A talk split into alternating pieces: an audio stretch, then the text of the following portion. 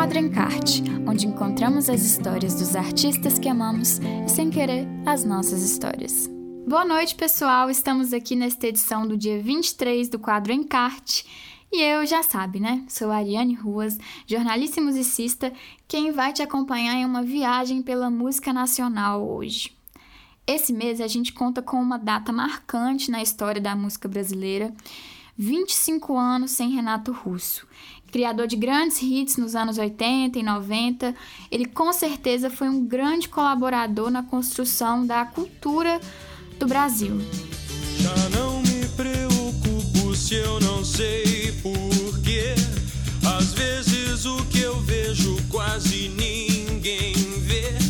E eu sei que você sabe quase. E você pode até não gostar de Legião Urbana ou não escutar tanto mais, mas você precisa reconhecer que o que nós, artistas ou cidadãos brasileiros somos hoje se devem, pelo menos alguma parte, à obra de Renato Russo. Nossa fúria inconformista com a política e ao mesmo tempo nossa sensibilidade, nossa habilidade de contar histórias, nosso amor por guitarras e violão, de alguma forma isso tudo veio ou foi fortalecido, né, pela banda. Mesmo que hoje nossa música já não esteja tão fundada no rock como foi lá nos anos 80 e 90, o que a arte é hoje, de certa forma, se baseia no que veio antes, né? E olha, mesmo que eu não me identifique muito com Legião Urbana, eu agradeço demais por ter existido um artista como Renato para expor suas contrariedades, suas fraquezas. Já estou cheio de me sentir vazio. Meu corpo é quente, estou sentindo frio. Em um mundo extremamente machista, até hoje muito machista, né, em que homens são incentivados, na verdade, a todo instante a colocarem a sensibilidade para baixo do tapete.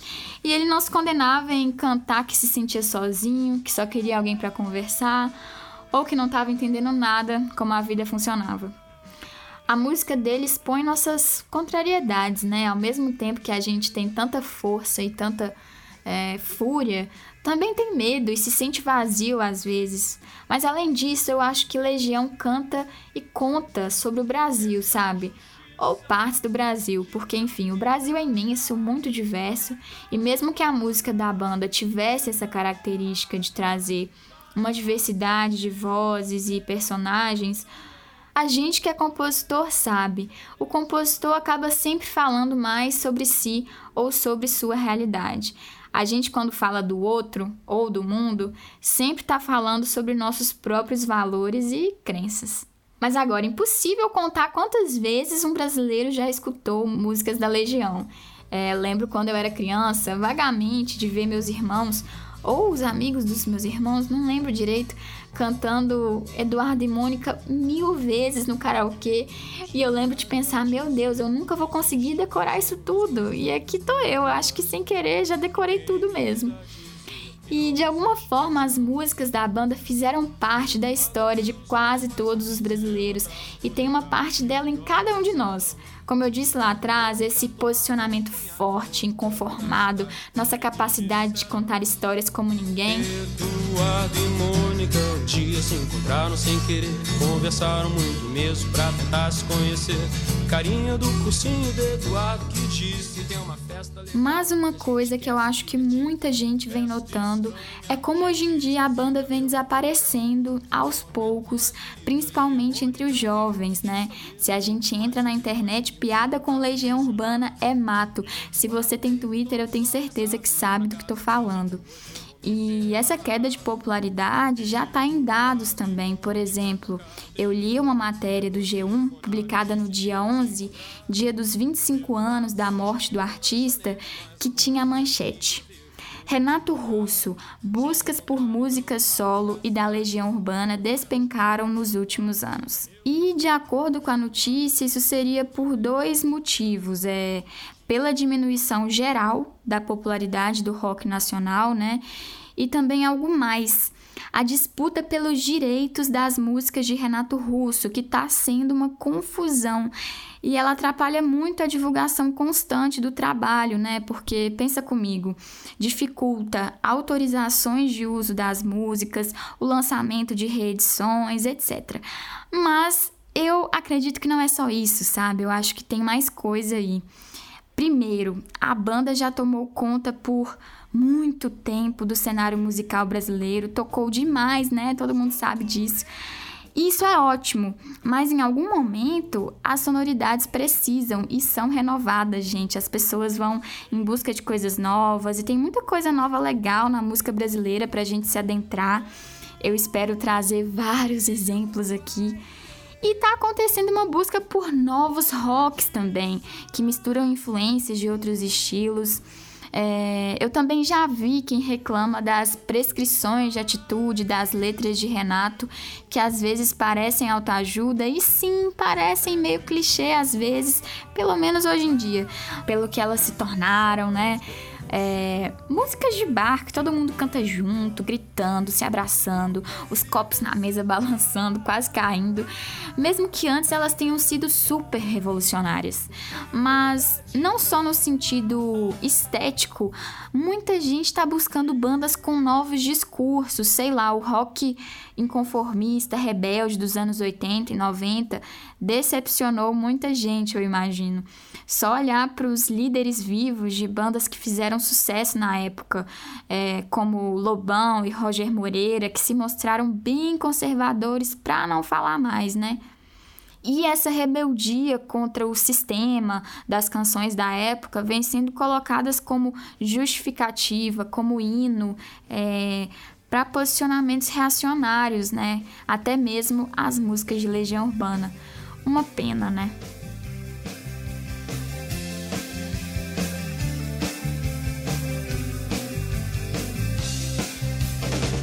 e fiquei esperando meu amor passar. Já me basta que então eu não sabia.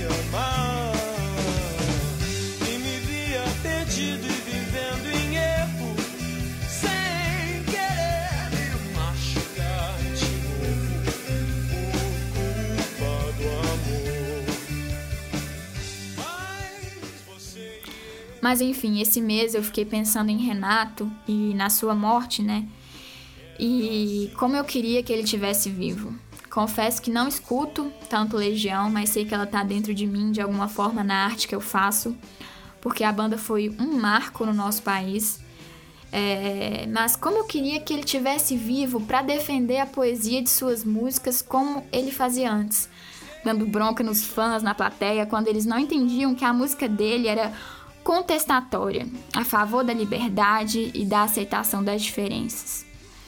Renato, acho que você está sendo tão incompreendido ultimamente.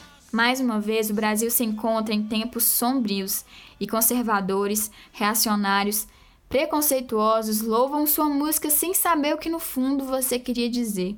Eu acho, Renato, que eles estão trocando os alvos do inconformismo de suas canções cantam que país é esse em manifestações antidemocráticas pedindo um novo AI-5. Meu Deus, eu queria que você aparecesse em rede nacional de novo para repetir o valor da liberdade e que não, antes, na ditadura, a gente não era mais feliz. Eu acho sempre importante lembrar, eu pelo menos eu gosto sempre de me lembrar, que hoje a situação pode estar difícil pra caramba, mas a gente tem uma coisa muito preciosa, que é liberdade. Então, eu posso vir aqui cantar, vocês podem vir aqui, vocês podem fazer a pergunta que vocês quiserem. Sabe? Isso eu acho uma coisa muito, muito importante, porque a gente se esquece que até pouco tempo atrás, de repente, dependendo das ideias que seu pai tivesse, seu irmão, sabe, seu namorado, ia bater gente na sua casa, eles iam pegar essa pessoa e você nunca mais ia saber o que, que tinha acontecido com essa pessoa, e ficou por isso mesmo. E não se fala nisso. Tá uma coisa muito perigosa, eu acho, de tipo assim, não, a gente era feliz naquela época, tipo assim, gente, eu não me lembro de ser feliz naquela época, não. Fazer redação, sabe, dizendo que o presidente é maravilhoso, quando de repente, muito tempo depois, sabe, a gente descobre que eram, pessoas estavam sendo mortas. Essa foi uma fala de Renato Russo no programa livre do Serginho Groisman no SBT em 1994. Queria que ele tivesse vivo e viesse repetir isso tudo de novo. Mas será que adiantaria? A gente repete isso todos os dias. O vocalista atacou até o Papa em 1992, quando uma mensagem do Vaticano condenou a homossexualidade. Na época, na Rádio Transamérica, ele disse: Hitler começou assim.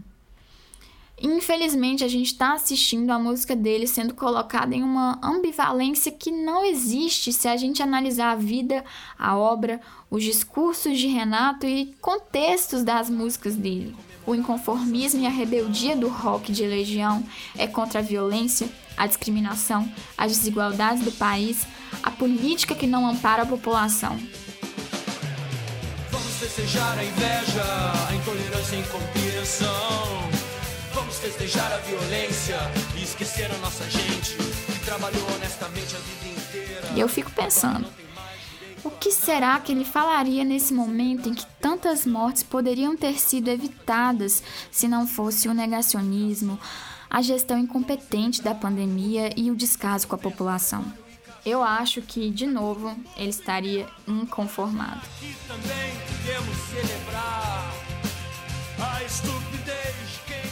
Enfim, pessoal, é isso. Acabamos esse quadro em um clima nada radiante, mas acho que o legado desse músico pediria isso. Um abraço e te espero novamente no próximo sábado. Você acabou de ouvir Quadro Encarte, com Ariane Ruas.